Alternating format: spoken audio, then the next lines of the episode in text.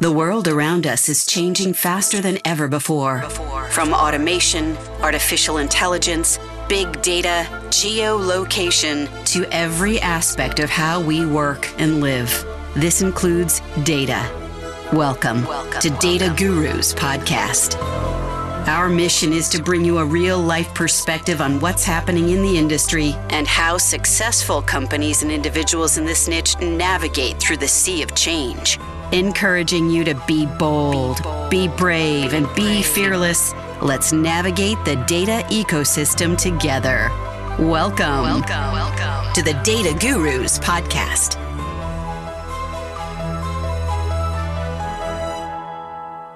Well, this is the second part of my podcast series, Data Gurus for IIEX.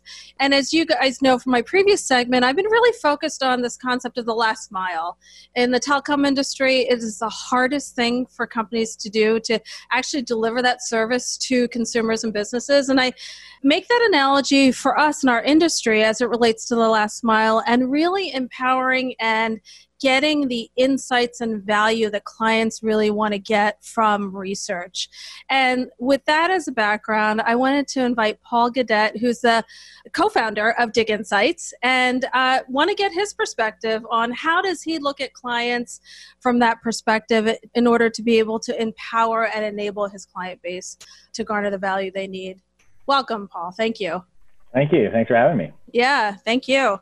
So, before we dig into all that, no pun intended, give us a little bit of background about who you are and how you came about founding Dig Insights. Sure. So 10 years ago, we started Dig Insights. My background was, to be honest, mostly uh, educational before going into market research. I had uh, done a business degree and then a master's in strategic management out in France, and then uh, joined a company where I was focused much more on the innovation side of consumer insights. It was from there that we, you know, started Dig Insights now 10 years ago. And really, the, the reason why we did was we saw a need in the market to really focus much more on consumer behaviors rather than simply attitudes. Um, at that time, I think that was kind of like, you know, almost a game changer that there wasn't as much focused on in context behaviors. And so our expertise since our inception was really around our sophisticated knowledge of data and our analytics capabilities. We use methods like conjoint and discrete choice. We created our own shopping interfaces and developed our own models to really help understand how clients behaved in context of what we were asking them. And then layering in that on with obviously the attitudinal information that we would collect. That was kind of where we started about 10 years ago. That's exciting. 10 years is a major milestone, too. So, congratulations. Thank you. That's pretty amazing. And you guys are based out in Toronto. You have offices all over the world? Yeah, we're not as global as that. We have uh, we're based in Toronto, so we have about 100 people in Toronto. We've got offices in Chicago. We've got some people out in the west coast of Canada and also in London, UK. So we're we're slowly migrating to the rest of the world. That's great.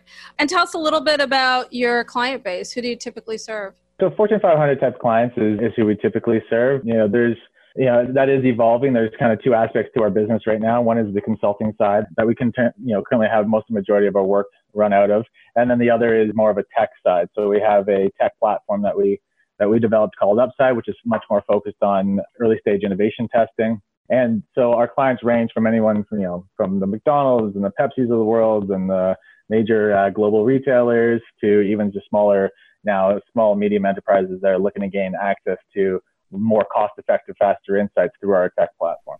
Yeah, tell us a little bit about that. I mean, that really is something that you guys you saw a need in the marketplace as it relates to innovation and you developed your own tech enabled solutions to serve that need within your client base. Is it that clients are innovating faster and they need insights at a faster pace to be able to support that innovation? Give us a little context around that.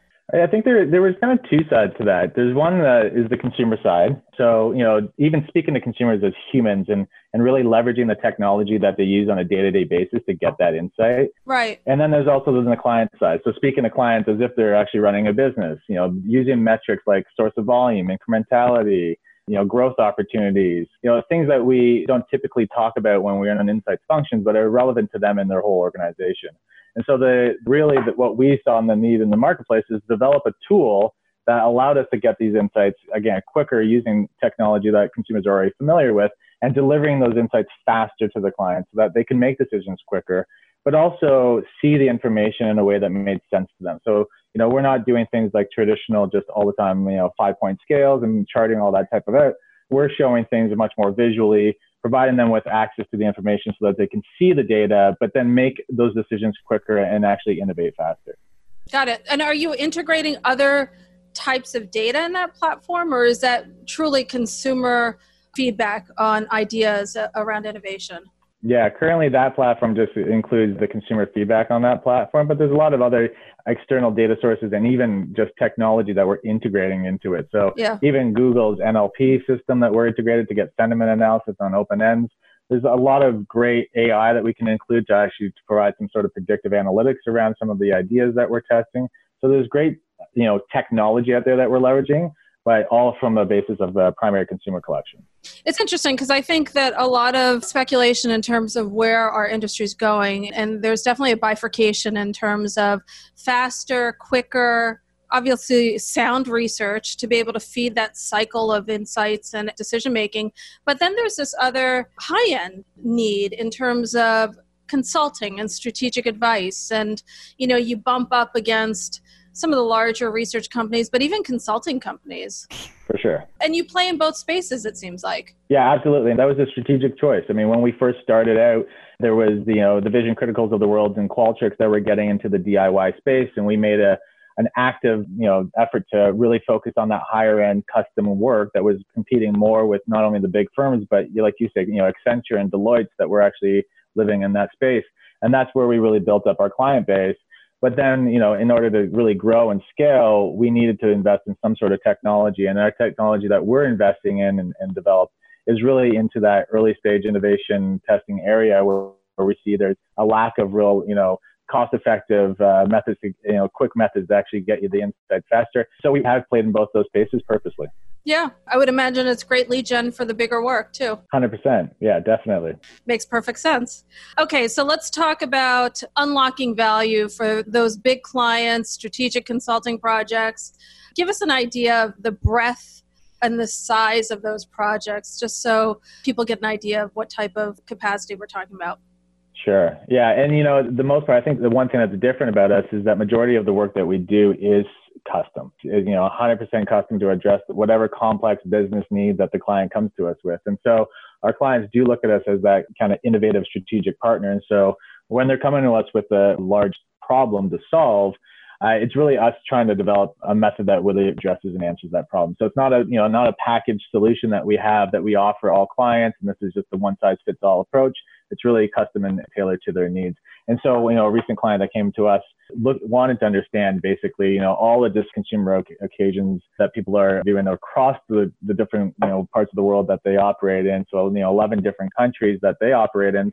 To really just kind of understand, you know, who the consumer are, what are the different consumption occasions, really how to innovate towards those occasions. And so, you know, those are the, you know, big, big, you know, large question that, you know, help them to develop a framework that they can use to then innovate against. Right. Those are some of the bigger uh, engagements that we get to be a part of, which is, you know, again, complex but extremely exciting. Yeah, absolutely. I would imagine you feel like you're partnering with them in, in terms of helping them make critical business decisions. Sure. Yeah. Okay. So let's talk about delivery model. I mean, listen, we know PowerPoint is a great tool to have one-on-one meetings, but you know, when you're doing a study across 11 countries, it's a big ticket project. Mm-hmm. I guess you have to make a decision of whether you're going to build partner buy a delivery platform to essentially unlock the value of the data and the insights that the clients yearn to have. How do you go about making that decision? Yeah, and it's interesting because I don't know that many go in making that decision to buy, build, or partner with some sort of delivery mechanism outside of PowerPoint. I feel a lot of times it is just PowerPoint that's being delivered, even still. And we always have, for projects of this scale, multi-country projects with you know mass vast amounts of data, we've always provided the uh, an option to have some sort of online dashboard to access that data. And really, you know, evaluating that, the, you know, whether or not we would do it ourselves versus, you know, other solutions that exist in the market. For, for things like this that require, you know, such individual views of the data itself, right you know waiting uh, you know all the different occasions that we're testing all the different you know parts of the of the server that go into it we needed to look at a, a program that already existed and and the the difference between the different ones that we look at either are sophisticated in the way that they can analyze the data, but don't provide that data visualization that the client is looking for, or they provide the data visualization the clients are looking for, but can't do the complex uh, analysis that the market research data requires. So, you know, that really limits who you actually are able to partner with. Yeah. And so we looked at a, a few different firms and ultimately landed on uh, our Infotools with Harmoni. Got it. Okay. And I think that the one critical decision that I think you made is that you actually were going to empower clients to get access to the data before you even pick the platform you said this is such a big study that we need to ensure that the clients have access to the data and the question is then how do we do it yeah, and, and, we've always been a big believer of that. Okay. You, you, know, even on smaller studies, you know, we try to get the, you know, the client to feel like they could access the data and empower them with the data because I think you know, and it doesn't necessarily work for every project, but for large projects, having them be able to access the data and answer questions in a timely fashion, I don't ever want our us to be the bottleneck for them to make a decision. Yeah, that's fair. That's great. And so if they're able to actually get the information through, again, the data that we collect and are able to access it, 100%, they're able to make those decisions. Teams are in flux, but you still have to get your research in field. Partnership with Paradigm Sample means you get our expert focus on every detail of your project. We have access to over 1 million consumers and many business professionals who are eager to voice their opinions and participate in traditional and non traditional online studies, whether it comes to sampling, programming, and hosting services or consultation. We are agile and quick to meet your needs. Visit paradigmsample.com today and I think you're one of the innovators, quite frankly, because you're not saying that that's your value. You're saying, listen, our value is to be able to collect this information, be able to ensure that it has value to our customers, enable customers, but also put a wrapper around it as it relates to kind of your advisory services, right? To be able to wrap it together and have those one on one discussions in addition to empowering clients. For sure. I think, yeah, the value is our, is the strategy that we help them to develop and, and the insights that we provide. The data is their data. We want to make sure that, that it makes sense the way they access it to make those decisions. But uh, 100%, you know, we want them to be able to use that data and answer the questions that they have. I would imagine you probably have a different type of skill set that you hire for as a result of that in terms of, you know, people doing crosstabs and running data all day long. You actually have people who are might have a broader business consulting perspective as you provide value to the clients. Yeah, yeah, and, you know, not everybody does, but that's part of the tr- that's part of the training and the coaching that we provide as well. I mean, we have some really great people who have worked on uh, client side before and understand those business needs when it comes to providing those insights. And then we have people who are just, you know, classically trained market research professionals who who don't have that information, and we and we are able to kind of coach them through what the client's actually looking for in those business questions. So yeah, it's a mix of both, but really focused on providing those strategic insights back to the client. And I guess the value is the blend of those two skills. Hundred percent, for sure. Right. Yeah. Okay. So then you had to decide, you made the decision to empower clients, get them access to the data in the most efficient and, you know, optimal way for them. And then you had to go through the swath of tool sets that were available. And, you know, we hear a lot about Tableau, we hear a lot about general BI tools, and then there's some specific market research tools.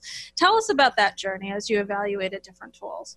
Yeah, you know, that, that journey goes back a ways because for a long time we've been providing dashboards and access to information to our clients through a number of different methods, some of which we've built ourselves and others which we've partnered with. Sure. And even building some ourselves, we've looked at programs like Tableau or Power BI and see whether or not we can integrate those into the delivery of the data that we're offering. And really, you know, the fundamental issue with many of those is that they can't look at individually weighted data. You can't weight the data properly. So there's a number of limitations on it, even though they're visually appealing, just data doesn't make sense. So we've had to, you know, build our own in the past. And then, you know, in doing something like just like this large scale of a project, there's so many requirements from the client on how to access the data and how to make sense of the data that you know again it really limits who you can actually go and access the, the data or access a partner uh, with so we've looked at you know again there's software programs like SPSS and Q and all those that are really sophisticated and empowers you to really analyze the data. But that in no way am I going to give a, a client a license just to you know yeah. do that without being able to actually visualize the data and get the data and, and make it so that it's presentable in a way that they can just copy and paste into a presentation and, and report back to their stakeholders. So, you know, looking for that blend of being able to actually manipulate the data, create the variables, and create the charting, while at the same time having some sort of uh, you know visualization of the data that's then a, a very appealing that allows them to actually take it and, and insert in presentation was really really the important aspect of it. And really, there's not that many that offer that kind of combination. Yeah, I feel like as an industry, I wish we would get better at really defining how important those requirements are because sometimes when you because the researchers the data processing people totally get it yeah. but i won't name other titles but when you talk to certain types of people or groups it's like oh it's easy just press a button. Yeah. It's all set we're good. Yeah it's a totally different beast of data you know like it is. Yeah completely different. And in fact, until you start really evaluating all the different platforms to meet those requirements, you don't realize how complex it is. True. Going down that journey just brought to, to light the complexity of market research data and, and why there's you know, not as many companies that are in that space. Yeah, for sure. So some would argue that maybe this is a controversial question, but because you've enabled and empowered your client to slice and dice the data, there's a like a long tail effect, right? They can use this for 12, 18 months. Are you cannibalizing your own revenue as a result of this? Yeah, potentially. I mean, listen, there's probably, you know, third party consultants who will access that data and run analysis that we could easily run for the client. Absolutely. But, you know, as I mentioned, I never want our company to be the bottleneck of our client making decisions. And I fear that if, you know, large projects like this, anytime a client has a request for information, you know, I don't want them to waiting a day, two days to actually access that information. So yeah, it might be cannibalizing some aspects of our of our business, but at the same time, you know, once they dig into that data, it sparks more questions. They see something that or something that they didn't get answered through this, and it's still a question that they have, or it sparks a new question that they want to have answered, and they come back to us to, for help on answering. So, you know, maybe cannibalizing a small portion, but I think ultimately much more incremental. Yeah, and I think ultimately you have built something that you can't put dollars against, which is trust, right? You don't want to be the bottleneck to their success. Yeah, absolutely. I think that goes a long way with, you know, repeat clients for sure. 100%. So tell us for this large client where you did select, in this case, Harmoni as a platform, what's your service model? How do you staff that account just so people get a better understanding? Because I think we talked about this, like technology is one thing, but you do need people to kind of put things into context to a certain degree. Yeah, you know, that particular project probably had about six or seven people involved in it. You know, there's another three or four involved in that larger account. This project was very unique actually because we had to staff up even more as the project went on, just because of the complexities of data coming in and the reporting requirements and delivering on it. And you know, there's definitely multi multiple parts to it, but the people that we put onto this project ultimately, especially when it came to developing and building out this tool with Harmoni, you know, they're experts in data, they're experts in the data visualization. They worked with the team at Harmoni to really create, you know, a very easy step by step process on how to access the data, how to in- interpret the data, and how to use the data so that anybody logging on from our client logging on to the Harmoni platform could see easily, okay, step one, I do this, step two, I do this, step three, I do this, and then I get the information. So, you know, having those people in house who are able to actually you know, put that together and work with the team at Harmoni to do it is absolutely critical. So there, you know, there's two or three people who are focused solely on that and who are in constant communication with the, the, the clients of the different uh, countries to take them through that dashboard and get them familiar with the dashboard so that we create power users in each of those countries to access the data. Yeah, you're almost training the coaches within the client organization to ultimately be able to do that on their own if they so desire. If they so desire that's right. And in this case they do desire and they yeah. so that you know it's very valuable to have those local people be power users of that data. Very cool. All right so let's talk about covid-19 i mean i don't think there's anybody that has escaped impact on a personal professional level. How are you guys dealing with covid-19 and its impact you know i think now we're breathing a little bit better i think you know we're at the beginning i think like everybody it was mass panic clients were putting everything on hold our staff was very easily able to work from home, but at the same time, that you know posed a whole bunch of new challenges. Uh, sure. And as it's you know as the months have gone on, we have seen clients come back. We have seen projects come back. We've seen new questions emerge. really trying to understand how, you know, long lasting these consumer behaviors are going to be, how it's going to change the business model for some of our clients. So there's still significant questions that our clients are asking and need addressed. And so we have actually seen our business pick up over the last couple of months and it's growing even more than it was last year. So we're actually doing quite well now, but obviously there was a, a couple months of fear. I think, you know, yeah. everyone had. Yeah, and there's still this fear of a second wave. So we're cautiously optimistic that we're going to be uh, okay for the rest of this year. Yeah, that makes sense. And on your premise of starting Dig Insights is to really understand consumer behavior. We're in a whole new world right now in terms of trying to figure that out and wrapping that around attitudes. There's a lot to be learned. And do we even go back to quote unquote the way it was? There's a lot to be established here. Exactly, and that's the fundamental reason why some of our clients are coming to us because everything, it, the context has changed you know people are shopping online. That presents a whole new challenge when you know when you're a manufacturer trying to get your product select, selected. So yeah there's a lot of changes in the way we do things now even just working from home now. Like every quick service restaurant that had a breakfast business and or on the go business is now suffering from that that part of the day that's gone. So there's a lot of questions now which is for us great but also scary for our clients. Of course yeah i know. So what's the vision? You guys are 10 years in and what do you see the what's the next kind of evolution for a Dig Insights? Well, you know, we've had some success with our platform, our upside platform, our technology platform, and really, again, it kind of relates to empowering the clients with data.